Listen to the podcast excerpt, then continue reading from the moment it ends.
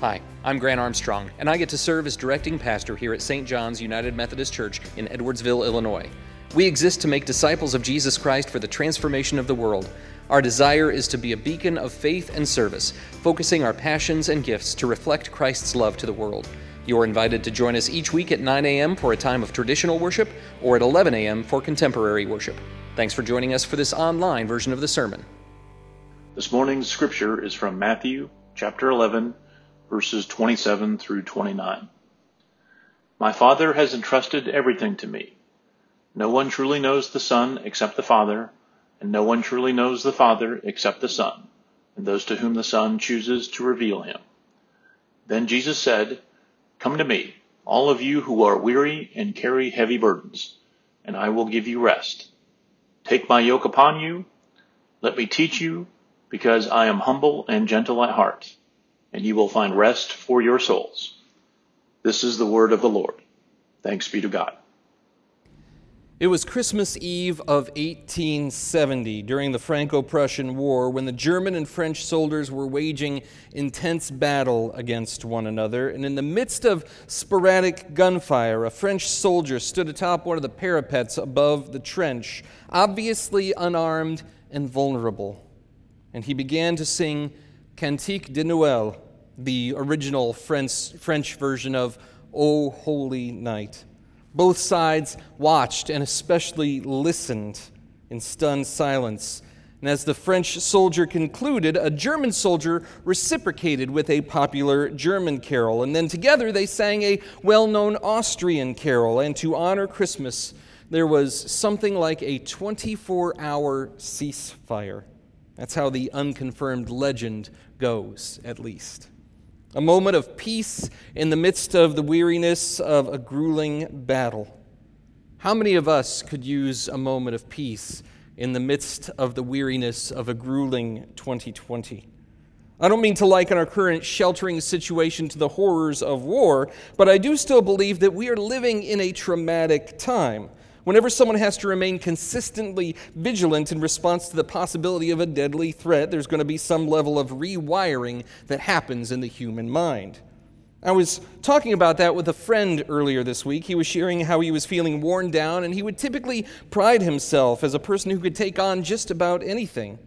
But I think the level of discontinuity, the challenges we face, which can change almost daily, the type of creative problem solving that requires of us a regular attention to that, the vigilance against illness, the adaptations to new realities at work, the different responsibilities for facilitating education at home, the possibility of supply shortages, and up until very recently, no idea about how we were going to emerge from our current three choices of spending nearly a year hiding out in isolation, or risking serious illness by venturing into a world with reasonable precautions, or throwing caution to the wind because we've simply had enough. It's not war, but it is wearying. And I don't know if you found this, but it even takes me more energy to find the words that I want to use when talking to someone casually because I just don't have as many in-passing conversations these days. It was in May that I read about a phenomenon called Zoom fatigue, which, again, is not like digging a ditch, but it is real. Our minds are trying to compensate for the lack of nonverbal cues we get in-person, face-to-face conversations, and we're always on guard for at-home interruptions. We miss out on the social boost we'd otherwise get from casual catch-ups in the workplace that offer more than data sharing. We become super self-conscious about our own facial expressions because we can see them more than we would if we were talking to somebody in person. And finally, the sense of timing is simply off. Is that internet lag? Are you deeply listening, or did you fall asleep while I was speaking? It's hard to tell. Maybe not all of us are weary, but plenty of us are. And it feels a bit like we need some relief. That's partly what Christmas brought to a weary world. A declaration of peace and a glorious morning on the horizon. So today we're going to hear heaven's invitation to a weary world. And that leads us to our first lesson this morning. The birth of Jesus brought an invitation of peace to the weary. The birth of Jesus brought an invitation of peace to the weary. In Luke chapter 2, these familiar verses, we read that That night there were shepherds staying in the fields nearby, guarding their flocks of sheep. Suddenly an angel of the Lord appeared among them, and the radiance of the Lord's glory surrounded them. They were terrified, but the angel reassured them. "Don't be afraid," he said. "I bring you good news that will bring great joy to all people. The Savior, yes, the Messiah, the Lord, has been born today in Bethlehem, the city of David, and you will recognize him by this sign. You'll find a baby wrapped snugly in strips of cloth, lying in a manger." And suddenly the angel was joined by a vast host of others, the armies of heaven, praising God and saying, "Glory to God in highest heaven, and peace on earth to those with whom God is pleased." There weren't too many folks you could find in Jesus' day who were more weary than the shepherds at night. If you visit Bethlehem today, one of the popular sites is referred to as Shepherd's Field. It's an area that has a large, wide-open, grassy plain to give an idea of what the local grazing grounds would have looked like. But nearby, there are several caves, some natural, some hewn into formations of rock nearby. These mouths of these caves would be specifically narrow in order to keep out predators, and it would grow wider in the cave the further you went in. The idea was that at night, the shepherds would corral the sheep into these caves, which would serve as a natural sheep pen, and the shepherds would set fires towards the front, maybe clear out something like a sitting slab near the mouth of the cave where they could see possible predators or even thieves. And they would place themselves strategically where nobody could get to the animals without first having to get through their protection, and the animals couldn't get loose without their notice. It was believed that Jesus would have been born into a place very much like that, but not right there at Shepherd's Field, of course. That's where we imagine those night shift herdsmen would have been tending their flocks in the dark of night, maybe warming by the fire, maybe cutting up with one another, or maybe just having a meal. Their days were already long, and the day wasn't quite over for them. There was one more cave that they would be visiting on that very special evening. The angel greeted the shepherds by saying, "Do not fear." They were told of a child they'd find resting, maybe sleeping, lying in a manger. They were told of the peace that God would grant to those whom he favors. And that night, they were standing beneath the open faucet of God's favor. They were getting drenched in heavenly joy and peace. Even in the event of Jesus' birth, this newborn Savior was inviting the weary to peace. He was calling those who are burdened away from their labors and into his powerful presence. I want us to hear that. On the night when Jesus was born, God sought out the weariest of the weary, invited them away from the demands of their work, essentially asked them to entrust the care of their sheep to him, and led them to encounter the Christ child, who was resting peacefully in a place that was very much like the ones where they had been finding shelter. God said, in order to receive his peace, they needed to pause and praise. And they did. Do we hear that message in 2020?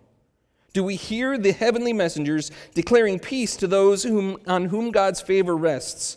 Do we hear that if we want to receive God's peace, we might need to entrust our burdens to God for a bit so we can pause and praise? That wasn't just a message for Bethlehem shepherds in the first century, but for those who labor today. I know it's hard.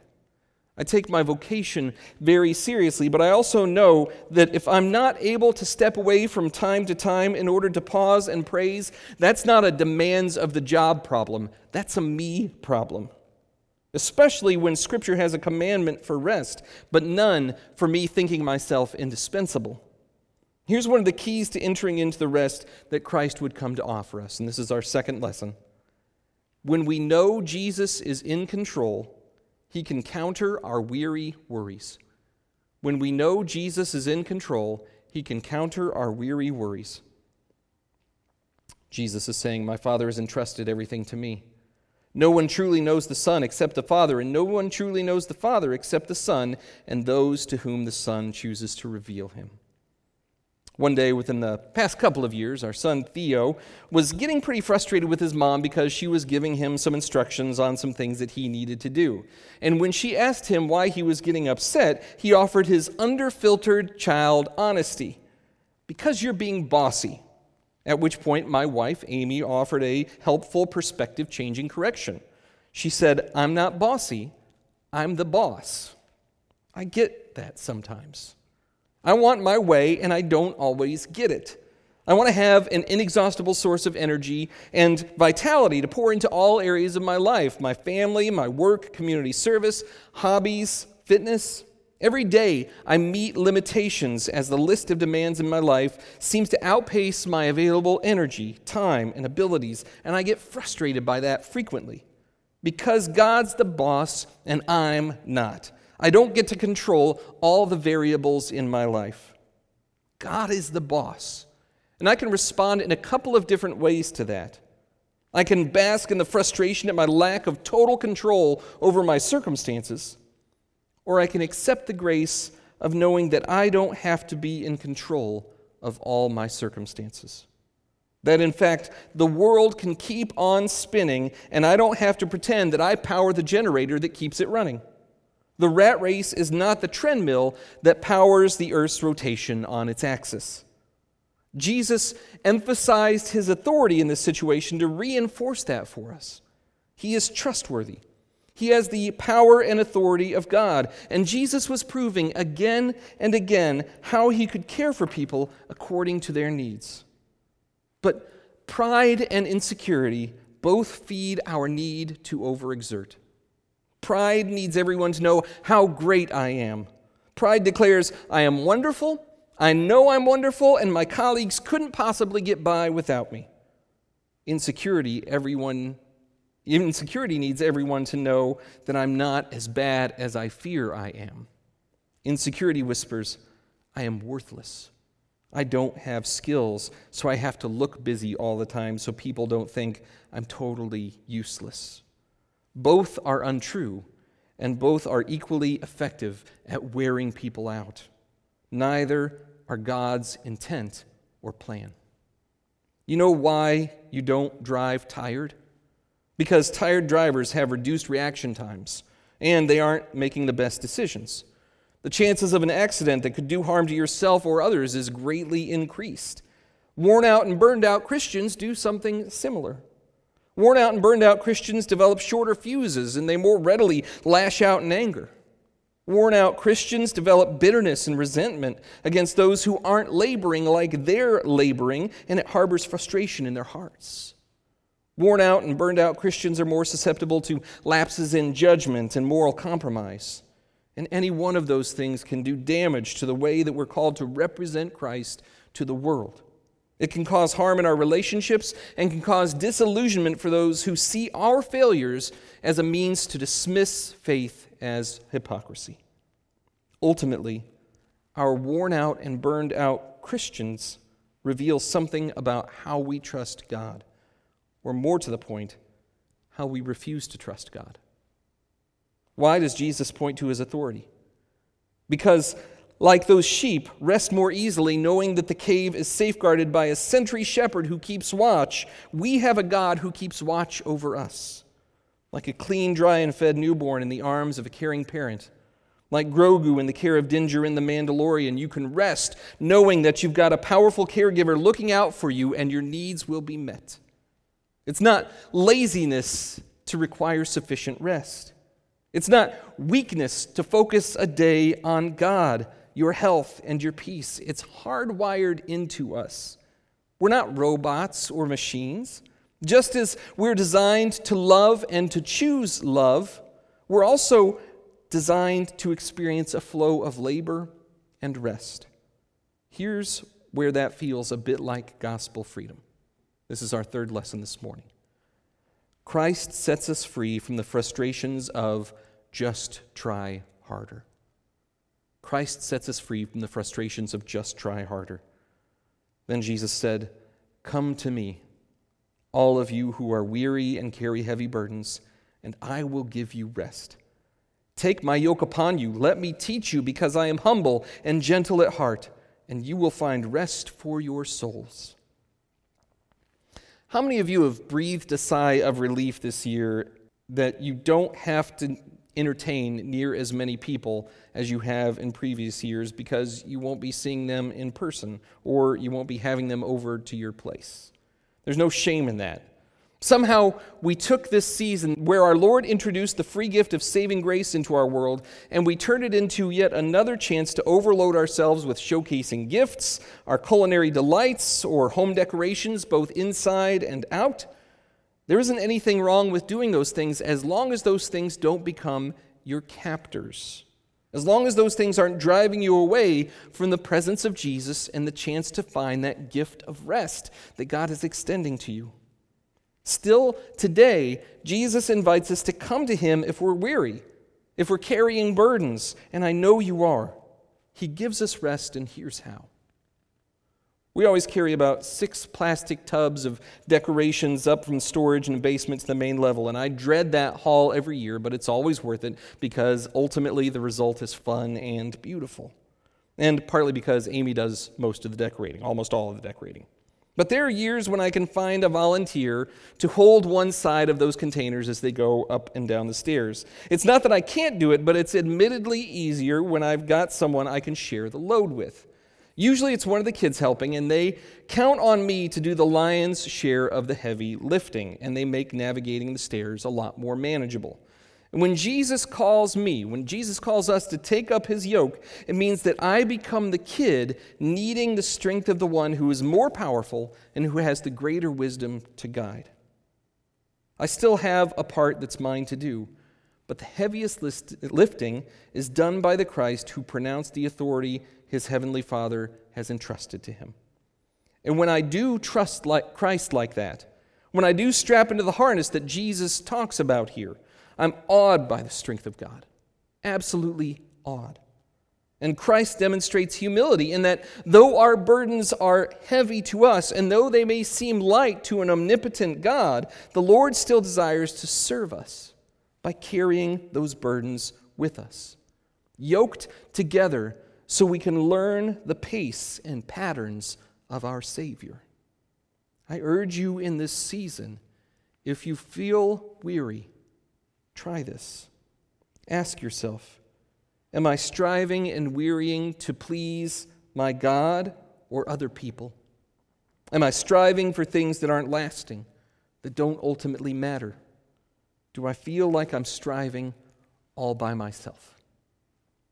If we're trying to please God, understand that the birth of Jesus Christ is God's way of saying, I have given you the most precious and matchless gift to let you know that I couldn't possibly love you more. You are loved, and you don't need to earn my love. It is a gift freely given. If you're striving to please other people, let's make sure that we're doing it out of the deep well of love that God has for our family, our friends, and our neighbors, and not because we think we have something to prove to anyone. If we're wearing ourselves out for things that don't last, take a moment to let Christ shift your perspective.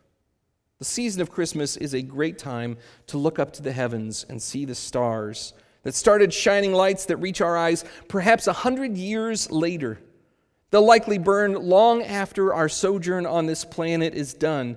Don't break yourself for something that will end up being terribly temporary when Christ has created you for eternity.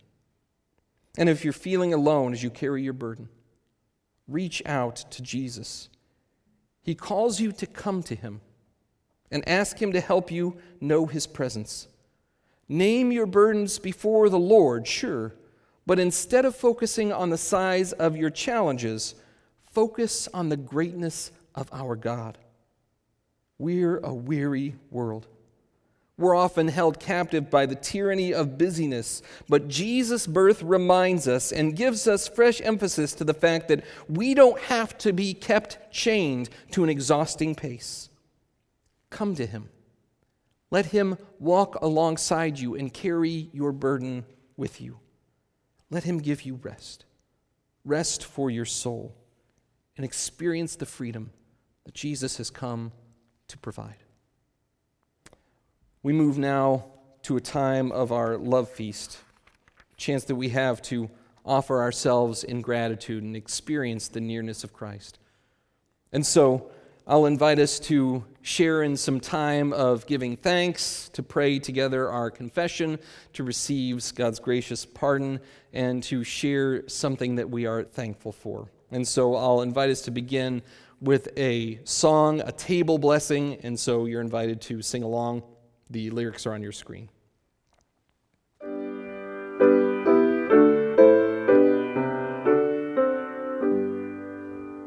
Be present at our table, Lord. Be here and everywhere adored. Your creatures bless and grant that we may feast in fellowship with Thee.